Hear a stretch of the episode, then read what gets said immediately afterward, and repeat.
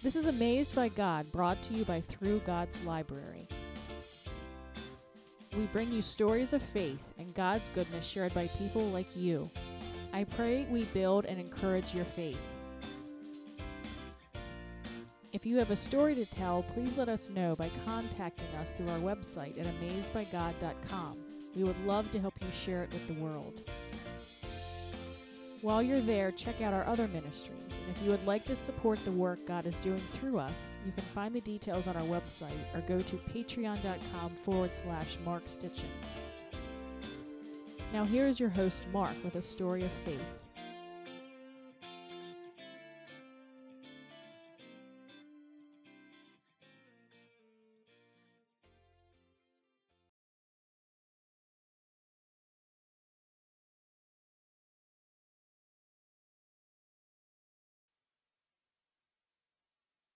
Hello and welcome, welcome to Amazed by God, brought to you by Through God's Library. This is your host, Mark Stitchin.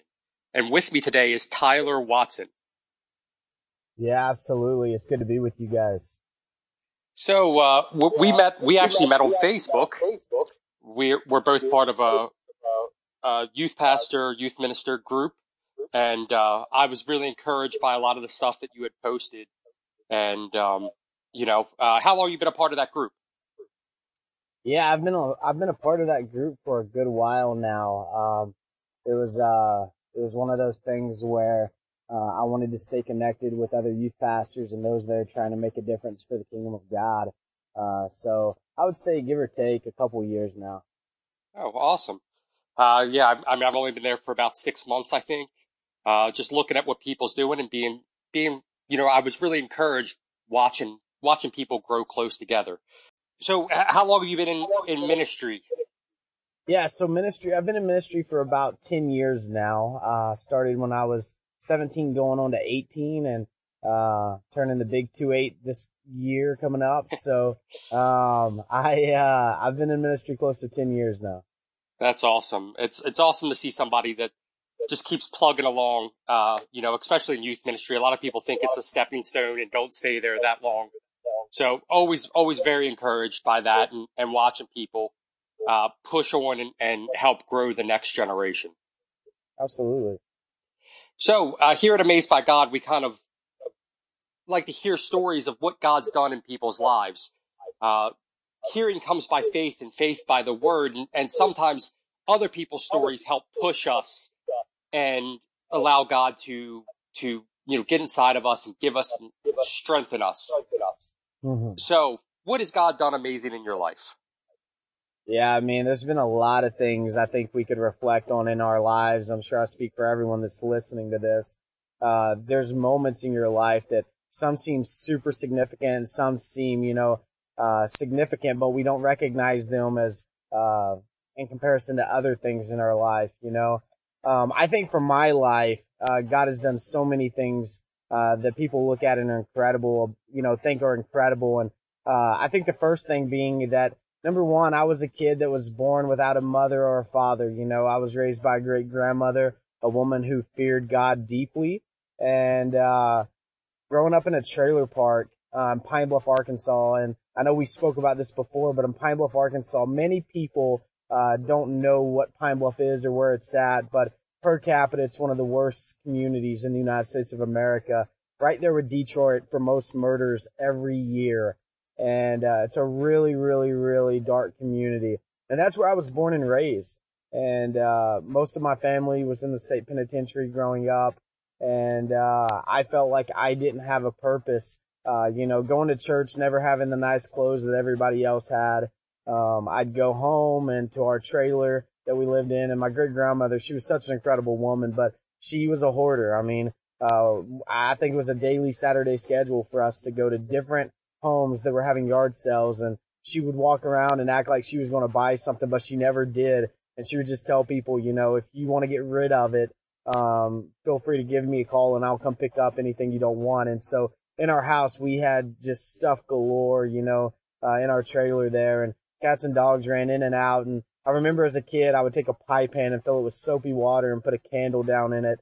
And, uh, the flames that would be going from that candle would just attract the fleas. And so the fleas would be diving into that pan. And I would just watch them as they would dive in as I'd try to fall asleep without being disturbed too much by any other fleas that might be biting. So it was just a crazy lifestyle growing up. And, uh, then at nine years old, sexually abused by my uncle and, uh, 13 years old, you fast forward to that. I feel like, you know, things just aren't going good. I have no hope or future. Um, and I joined my first gang with my cousin and, oh, wow. um, you, uh, that was, that was a really big deal because for the first time maybe in my life, I felt like I was actually cared for, loved by, and people ask me, why did you leave the church to go join the gang? And I said, because the gang loved me better than the church ever did. That's and, so uh, sad. That's a, that's a sad quote, man, but it's so, I felt at the time that was true. And of course I was young and didn't understand what was significant or what was important. Uh, but here's what I did know. I knew that my cousin smelled good. He looked good. Uh, at that age, I thought it was kind of a big deal if girls were attracted to you. And I saw girls that liked him at school and I was like, I know we're just as poor. I want to know what he's doing and I want to be a part of that. And, uh, so Rick, uh, you know, was our, was our top gang leader and he was mid forties and he took me under his wing and he loved me. And I'm telling you, uh, by the time I was 15 though, I went to juvie for the first time. I was caught and arrested for a minor, minor crime. It was, uh, shoplifting, you know, at a Walmart. And, uh, I thank God that I got caught that night because, um, it changed my life forever. And, um, if I would have been caught for anything else that I'd done previously, at the age of 13, I was carrying my first nine millimeter. So, wow. Uh, there were things that I had done and that I'm ashamed of that I hate to even think about now. Uh, and I look back and think, wow, God allowed me to get arrested for shoplifting because it's in juvie that I ended up accepting Christ. I'll never forget, I was on the bunk in juvie and, uh, I was literally looking up and I saw where people had carved things in to the bottom of the bunk and uh, I just cried and I said, God, if you can use anything, if you are the God that people say you are, if you are strong, if you're present, God, would you just fill this place where I'm at right now? And I kid you not, I felt God's spirit come onto my heart like never before. I was sobbing, man. I was sobbing like a baby uh-huh. in this bottom bunk. And there was a guy on the bunk above me and he looked down. And when he looked down, it just scared him because he didn't understand why I was sobbing like a baby. And, uh, I'm telling you, God met me that night in that juvie detention. I'm telling you, I went in with handcuffs, man, but I came out with Jesus. And that was really, uh, the moment that I believe that my ministry was truly about to begin. And I wish I could say that when I got out, I went back to Pine Bluff and I just, you know, had this huge revival that God used me to do. Uh, but that, that's not what happened. I ended up going homeless for two and a half years after that because my great grandmother ended up having a stroke. Uh, how old were you when you got out? Uh, I was still 15. I wasn't in very long. Uh, I had to go through the court system and process and everything. And there were fines and things like that that came up, but I wasn't in juvie very long, man. It was just those, those nights of being there where it, it's as if God separated me from everything else that was trying to influence me out in the world. And I was just me and God. And it was kind of, the Bible talks about we each have a time period of grace um, I feel like there was a space of grace there between me and God that God was saying, you get to choose right now which path are you going to take. Are you going to take the path that everybody else is taking and everyone else says you, you're going to end up taking, or are you going to be obedient to me and uh, let me do something really cool in your life? That's awesome. What happened? What happened kind of quickly when you, you know, you got out? Um, did you yeah. find a church? Did you find, you know, people to be around that was different? Yeah, so when I got out of when I got out of juvie, um, I decided, you know what, I'm gonna be different. Like I'm gonna live for God. I started going back to church with my great grandmother, and then she had a stroke, and that was really hard because it was the day that I got my permit, and um, I'll never forget. I I panicked. I didn't know what to do when she had the stroke, so I drove her all the way to JRMC my first day, which was like a 40 minute drive from where we were living. And uh, I sat there in the waiting room, and they told me that she was having stroke. She'd be hospitalized for a while. And I went back home that night, not even having my driver's license, but my permit. And, uh, I just started living at home by myself while she was in the hospital and DHS got involved. And when they got involved, um, I ended up going through eight different homes with six different families. And all these families didn't go to church. All these families had different beliefs. All these families, some of them were on drugs. You know, some of them were alcoholics. There were a lot of things that happened here Um, and, uh, I ended up having to go live with my real mom during the stint, which didn't end good. It was just chaos. And, uh, the only thing that I had was I had this pay as you go phone. Uh, and I don't know if people remember those, but it was free after that, everything. Um, and I had one of those and there was this girl that I'd met at church camp when I was, uh, I went to church camp one more time before I went to juvie.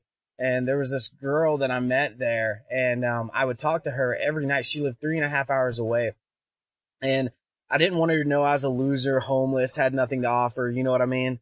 And, Yeah. uh, Yeah. she, uh, she kept in touch with me. And, uh, after, um, all the families that I had lived with, her family ended up taking me in and they were God fearing people. And, uh, they ended up putting me through my last two years of high school and then college. And I ended up marrying that girl that I met at that church camp. Well, that that's awesome that you were able to stay in contact, and that that's the end of it. You know, you know who who would think that somebody you just meet, you know, randomly like that would Yeah. be the the turning point in your life and would be there at at the deepest need. Yeah, you know, that's the crazy thing is you never know the people that God are putting in your life and how he's motioning everything for you. Um, I had to keep the constant belief that God was for me. It was hard going through the two and a half years, still believing that I had the uh, experience with God in that juvie cell that I did have because you would think after you give your life to Christ, it's going to be easier. You're not going to go homeless for two and a half years. Um, all these things that are happening and you don't understand. And I remember laying on a couch one day in a friend of mine's home, Jonathan Carmichael's home, and I said, God, you've forgotten all about me. And, um, it wasn't probably two weeks later that, uh, her family ended up calling and finding out information on me and taking me in and making that three and a half hour drive to come get me. That's that's so amazing, and it's also amazing to think, you know, we could be that people, that person, that family for someone else as well too. We we don't think that way a lot of times. We always want God to do something for us.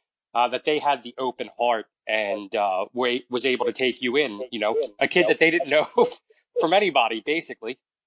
It- It's a crazy story, man, and I write about it in my book, Hurt But Not Broken. But her father wasn't even in church. Her father had been out of church for 10 years. And here's the crazy thing is when he called me, he asked to speak to me and I was on the phone and I didn't know what he wanted. To be honest with you, I was scared to even talk to him because he'd never spoke to me before. But he said that he felt God had told him that I was supposed to move in with him. Now here's the deal. He had three teenage daughters that were getting ready. That were either in high school in my grade or going to college. So for him to let some punk kid off the street that's been in a gang, that's been in juvie, move into his home that he doesn't even know, you just knew it was a miracle by God.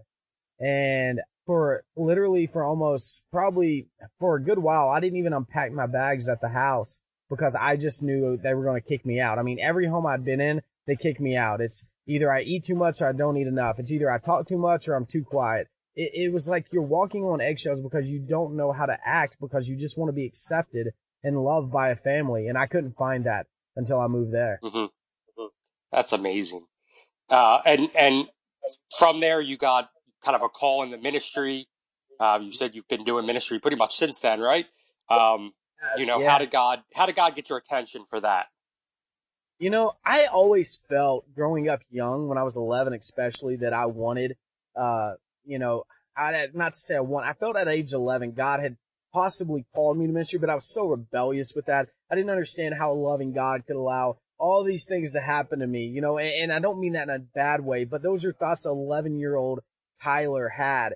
And, you know, just being, going to church and people making fun of how I smelled. Like I didn't understand if you're a real Christian, why would you make fun of a young person like that? Um, I write about it in my book. My pastor bought me my first suit when I was just a young teenager, you know, 11, 12 years old. And, uh, I'll never forget one of an old, an older man in our church when I walked in, he looked at me and said, wow, they finally taught trailer trash how to dress.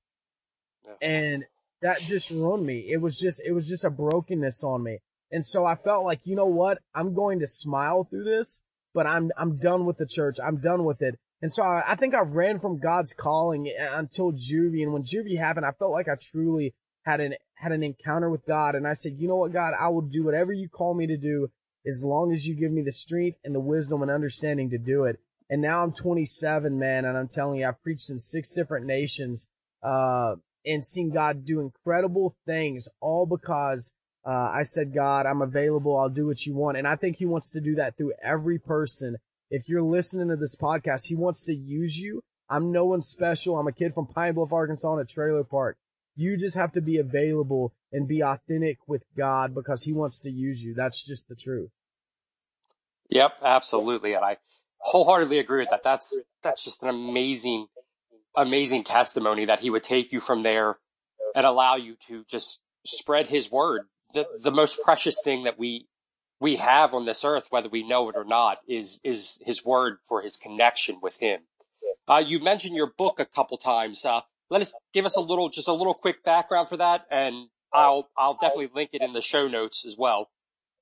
Yeah, yeah, absolutely. Hurt but Not Broken was a book that I'd been thinking about writing since 2011, uh, a freshman in college, but I just never did because there was something about having all the pain from your past resurface. I mean, from sexual abuse to feeling like you're not good enough, your dad never wanting to be around you, um, just all these things in your life that you're going to bring back to the surface to feel all over again. I just felt like the hurt was not greater than the purpose at the time, eh, or the hurt was greater than the purpose at the time. And I never wanted to write the book. And then our church came to me and I spoke with my church and, uh, they wanted to support the book. And I said, look, I will write the book as long as I don't take a dime from it. And so we wrote this book with the intention that we would get donations to be able to help give this book to young people that are like me. So it was, it was a short, it's a short read. It's only about 75 pages, but it's a book that was created so that when a young person picks it up, we're hoping they wouldn't want to put it down. And so it talks about literally, it's more than just speaking about my life, but it's just trying to give young people an understanding of the God that we serve and his rich mercy and his grace and his love that he has for us that those that might be skeptic of him might come to know him. And when they come to know him, their life will be transformed and changed. And so it just basically speaks about my life. But on top of that, it also has kind of chapter reviews from me speaking now as a pastor, helping them understand who I was is not who I am anymore and who they are God mm-hmm. wants to take and use greatly. That's awesome. What was the name of it again? Give it give it to us one more time. The book is titled Hurt but Not Broken. Hurt but Not Broken. All right. And if you're interested in that, I'm going to link it to the Amazon if you go into the show notes. Um, so, uh, he, well, Tyler, thank you so much for sharing. I really do appreciate. I I love this testimony. It it it's similar to some things are very similar to the way that I grew up, um, in the sense of lost and, and lonely sometimes. And um, I, I my heart goes out for you in in that scenario. But I'm so happy to see where you are now. So, thank you so much for sharing. Yeah, for sure. I was I was honored too. Thank you for having me. Yeah. So here at Amazed by God, we kind of like to just end with a couple questions to get to know you a little bit. So, so first is what Bible story, Bible character, or verse you know has touched you in your life? Yeah, I think Matthew sixteen twenty four is uh is kind of the verse for my life now. You know, the Bible says, then Jesus said to his disciples, whoever wants to be my disciple must deny themselves and take up their cross and follow me. Um, I think that's so important for us to understand, especially in 2019, that it's not about us. It, it's about following him and understand that we have to pick up our cross. And for some reason, we think when we become a Christian that everything's just supposed to get easier. Jesus said to pick mm-hmm. up the cross and deny yourself. And if we're truly denying ourselves, we're truly saying, God, your way, your will, not mine. Do what you want. I'll go where you want to be able to do what your will is. And if we truly believe that, I think then we'll understand what the true gospel message is because we'll put it ahead of our lives. So that's, that's my favorite. Absolutely. I, I, I've said it a thousand times, especially recently. We like to follow people online you know, on Twitter and everything else, and it doesn't affect our lives. And that is absolutely not what the gospel is about. Right. So, and also, is there any song, you know, it could be Christian or not, anything you'd like, uh, that has, has touched in a way because music, music moves our spirit in a way that other things don't. Yeah, um, there's a lot of songs. You know, I'm really big into music. I have a lot of friends in the music industry. Um, there's a lot of songs by Jordan Feliz that uh, I love. I, I, I've known Jordan personally and he just has a true heart for God and he's an incredible songwriter. Um, I think, uh, one of my favorite songs, uh, by Jordan Feliz, the lyrics of the song say, I'm still standing by a power beyond my understanding. And I think that has just been a testimony for my life.